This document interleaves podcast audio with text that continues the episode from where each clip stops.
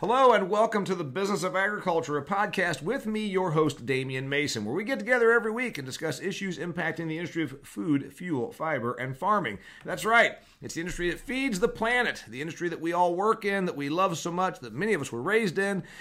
It's the business of agriculture. You know, I tell you that we do this every week, and I already apologized in the previous episode. I said, hey, I did take a little time off over Christmas and New Year's. I didn't really take time off, I was just doing a bunch of other stuff, and it kind of got in the way of me recording podcasts. But I'm making it up to you with this brief episode here today about messaging. You know, we that work in agriculture are called upon to be spokespeople for this industry. We hear it all the time. You got to be an advocate. Now, frankly, I don't even like the word advocate because it's not a word and then makes people think, God, do these ag folks not, not know real grammar and English and what the. it's a cute word, it's clever. But I get it. We say advocate and advocacy because it's clever. But the main thing here is are we really out there delivering ag's message? So, a big part of what I do, I speak to and about the business of agriculture. I also tell our folks all the time hey, you don't need to convince me that glyphosate's not a problem. I, I use the hell out of glyphosate. You don't need to convince me that uh, you're not mistreating your animals. You don't need to convince me that the waterways are cleaner in the United States of America than they've ever been. Let's make sure that we're pushing this around where other people can hear it.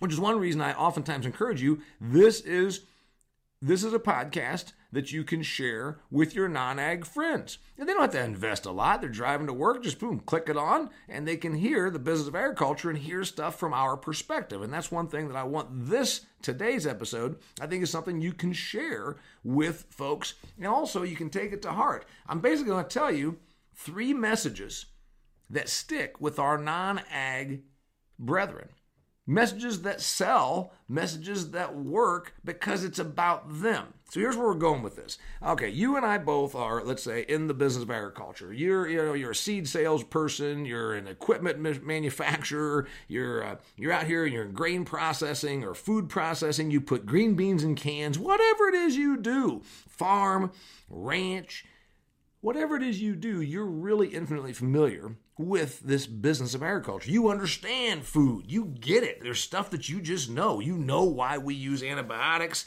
judiciously, more so than we ever have. We were kind of getting a little crazy there for a while, throwing tetracycline every which way and penicillin, uh, penicillin L or whatever the hell it is to every which way. We're, we're doing things right. And you know why we're doing those things right. But our consumers are pretty far removed. We hear it all the time three or four generations removed from the farm. So here's what I'm saying I'm around non ag people a lot. I travel on airplanes about 130, 160 days a year, whatever it ends up being. Uh, I, I live half the year in the suburbs of Phoenix. I am around non ag people. And I'm approached by these folks and they have questions. Maybe they saw Food Inc. Maybe they saw the documentary by Michael Pollan and, and Katie Couric, which is completely left of center and calls upon uh, uh, hefty taxes and penalizing food companies for making kids fat. I mean, it's a little out there. But our consumers see this messaging. They watch Dr. Oz. They hear this nonsensical chorus of anti ag information. And they're not bad people. Remember, only, I did the math you know how many people are PETA members? It's like six and a half million. So that's like 2% of the United States population of 327 million. All right? But PETA is a global organization. On a global scale, it's 0.008. It's 8 one hundredths of 1% of the globe is a member of PETA. Most folks aren't members of HSUS. Yeah, they've got 6 or 10 million people that give them money. Half of that's fraudulent because HSUS convinces our consumers that this money will go to sick cats or, you know, spaying dogs. No, it's to pay a bunch of salaries for people in Washington, D.C. to fight us in agriculture. But I do digress. Most of our consumers are not members of PETA or HSUS or any other fringe, wacko, anti ag organization. They don't donate money to the Environmental Working Group, at least not consciously. Most of our consumers, most of the 327 million people right here in the US of A, most of the 38 million in Canada, Yes, I have Canadians that listen to this show. Thank you very much. I love Canadians.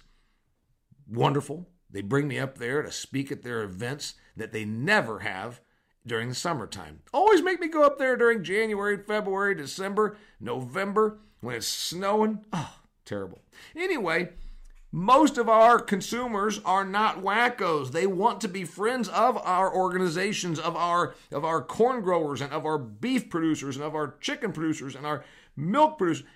They're not anti-ag, but they are misinformed.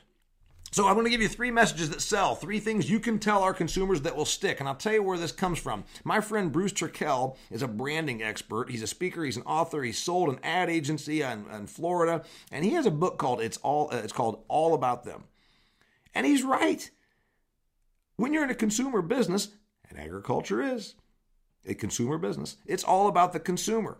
So, given that it's all about them, let's go with some messaging that works when we have to talk to our consumers. And I'm going to give you the three right now. They are first off, the good old days were not always good. Number two, food safety. And number three, variety and breadth of offering. I'm going to expand more on each of those, but I wanted to let you know if you've stuck with me this long, by God, I'm going to make sure it's worth your while. You can write this down, but you won't have to because it's very, very simple. Many people start with number one. The good old days weren't. There is a misconception that modern agriculture is somehow bad and that somehow in the old days it was good. Well, here's the thing I'm 49. I've been around this since I was a little kid. Had my first job out there driving the tractors, feeding the calves. I know the reality, so do you. Modern agriculture is not bad, but our Mr. and Mrs. Consumer living in the suburbs of America or Canada have this vision that the good old days were wholesome.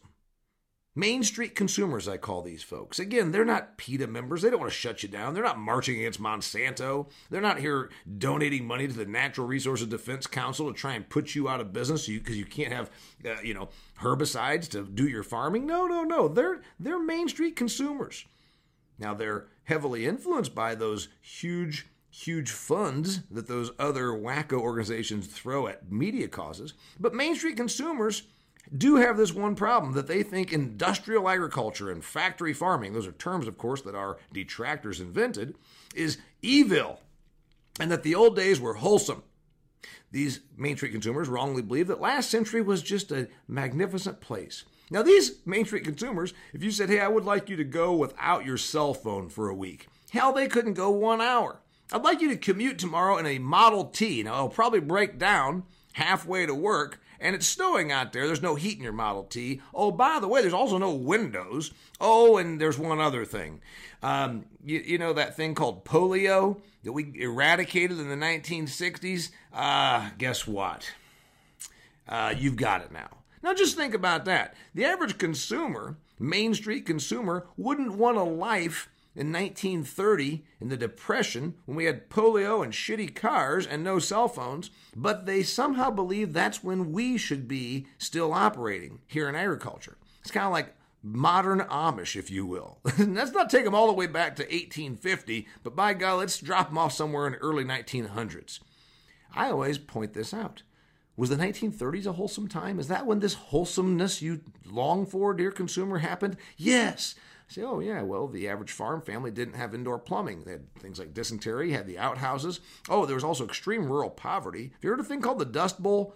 Yeah, where all the topsoil from the plain states got lifted up and blown across the country. Farm families were displaced. Have you heard of a book called The Grapes of Wrath?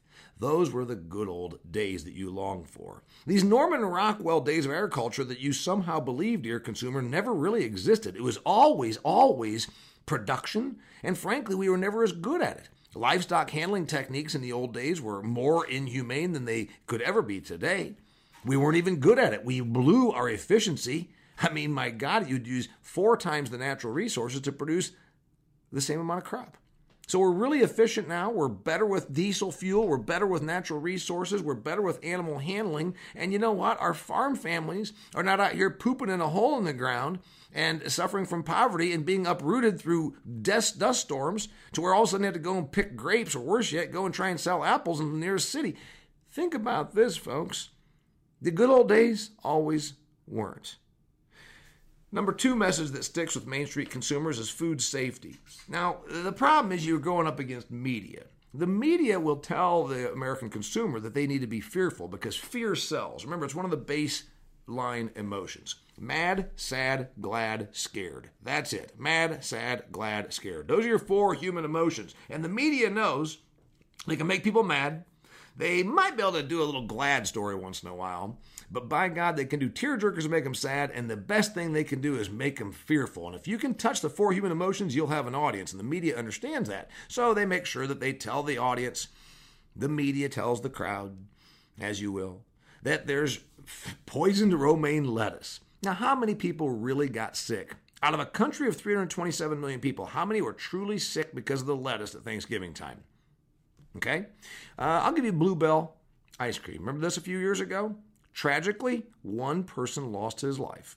That's right. Blue Bell had a food contamination issue. Their ice cream got some problems, and one guy died. Okay? I think it was a guy. Not being mean, not being insensitive. Obviously, one person dying is bad. It's tragic. But in a country of 327 million people, won't you take those odds? You eat three times a day and a person died out of 327 million people, I'd say we still have pretty safe food. So just put this in perspective. We have the safest food in North America that has ever been. In the 10,000 years of human existence, food is safer today than it has ever been before. You no longer need to cook your pork chop until it tastes like a tennis shoe. You know why? Because we got rid of trichinosis. Oh, you know what? Your beef, you can eat that medium rare also. Because we got rid of brucellosis. We got rid of all kinds of stuff. Dozens of nasty bugs that can kill you, make you sick. We got rid of them. We're not pumping these animals full of livestock either, dear consumer. Uh, pumping these animals full of uh, drugs, I should say. In the old days, we used more drugs than we do now. Do you realize, according to the FDA, antibiotic usage in livestock decreased by 43% just between 2015 and 2018? We're producing safer meat, more of it, safer milk, safer eggs, with less drugs. Your food is safe, dear consumer. Yes, we have an occasional hiccup. But again, the media is going to blow this out of the water because they know you'll tune in because you eat. Food is safer than it's ever been. That's your option number two when you want to tell an ag story that sticks with Main Street. Give them the numbers, and the numbers do not lie the foodborne illnesses and the food outbreaks. Anybody that tells you that it's worse than it was is absolutely lying. They do not know how to under- interpret data. The good old days always weren't. And number two, food safety. Number three, the story that you can use with Main Street consumers variety and breadth of offering. I mean, think about this. We've all heard the conspiracy theories that some big ag or some chemical company from St. Louis controls all the world food supply. Malarkey. It's just not true. The food supply is not controlled by Big Ag, less now than it really ever has been. Sure, there's still huge producers Cargill, Tyson. Uh, on the on the fruit side, there's a what Del Monte or uh, uh, you know you can go on Dole, but the point is now more than ever, small niche players have a role because of the foodie movement, because of the internet. You can now go online and find products that you never could get your hands on 20 years ago. give you an example organic food. People say, oh, Damian, you're anti organic. I'm not anti anything. I'm pro agriculture. I simply point out that some, some organizations and companies sort of, shall we say, use on the verge of fraudulent marketing to sell their wares. The non GMO verified project is a complete and utter scam. It's actually a shakedown. It's kind of like the mafia, where they go around and say, We won't break your windows out if you'll give us money. Hey, you want our butterfly or butterfly on my on your food carton? No. Well, you know what? We're going to tell the consumer that unless it has the butterfly on there, it's poison. So what are you left to do? That's my problem with the non-GMO verified project, if you will. It's a shakedown. But that aside, let's use organic as an example. In 2017, $50 billion worth of sales in organic food. That's 5.5% of food sales in the United States of America. Still growing, albeit not by as much as it once was, but the food, organic food sales numbers are still growing by a bit.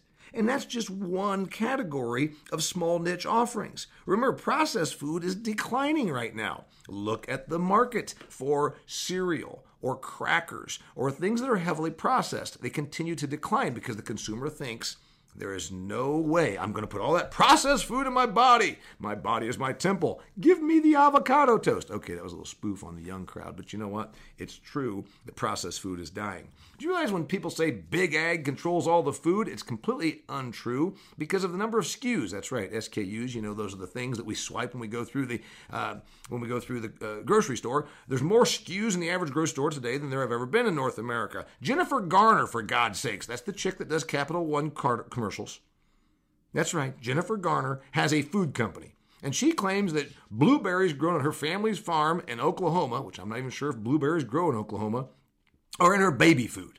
So if you're telling me that we don't, Paul Newman started with salad dressing, now Jennifer Garner has blueberry baby food grown on her farm in Oklahoma, allegedly, there are more lines of crazy product. As I point out, I went through the natural food section of this huge Kroger outlet in Phoenix. There were 11 different kinds of salsa. And I don't mean 11 different variations with mangoes or chili peppers, I mean 11 different brands of salsa just in the nature food section. So the variety of offering you have, dear consumer, you should applaud. Rather than pretending that somehow agriculture is not treating you well, you should be grateful that you can choose anything you want from quinoa to gluten-free offerings, microbrews, gourmet cheese, non-milk milk. Have you looked at the meat counter lately? I've been doing some research for one of my consulting clients uh, who's in the pork business.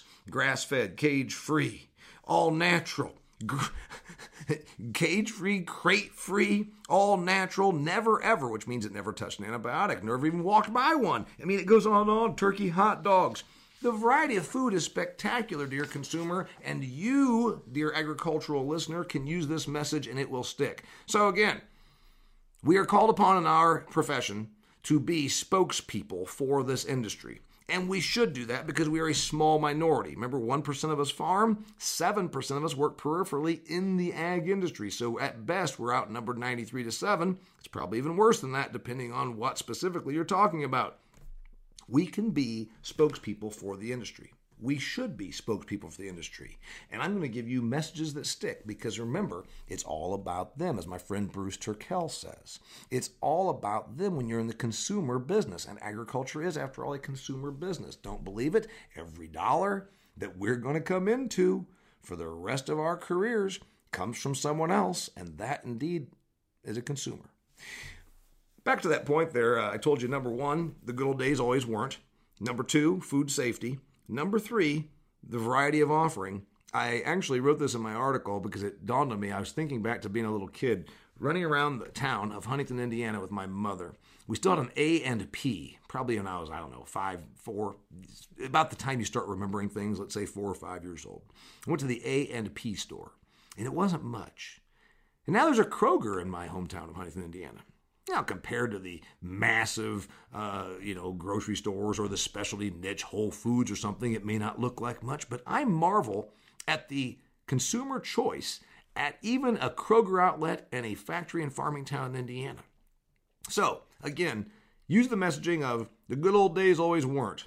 My go to is, of course, the Dust Bowl and the state and the plight of rural agricultural residents in the 1930s. Study your history, and you can point out to just about anyone that the good old days were not always good. Not to mention the malnutrition issues, the fact that we had rural people that were not doing well economically, and you can talk about a whole bunch of items right there. Not to mention the practices and the inefficiencies and the utilization of resources. Remember, a model uh, uh, 40 20 in the 1960s Farmers love old John Deere 4020s. Put that efficiency against a modern John Deere.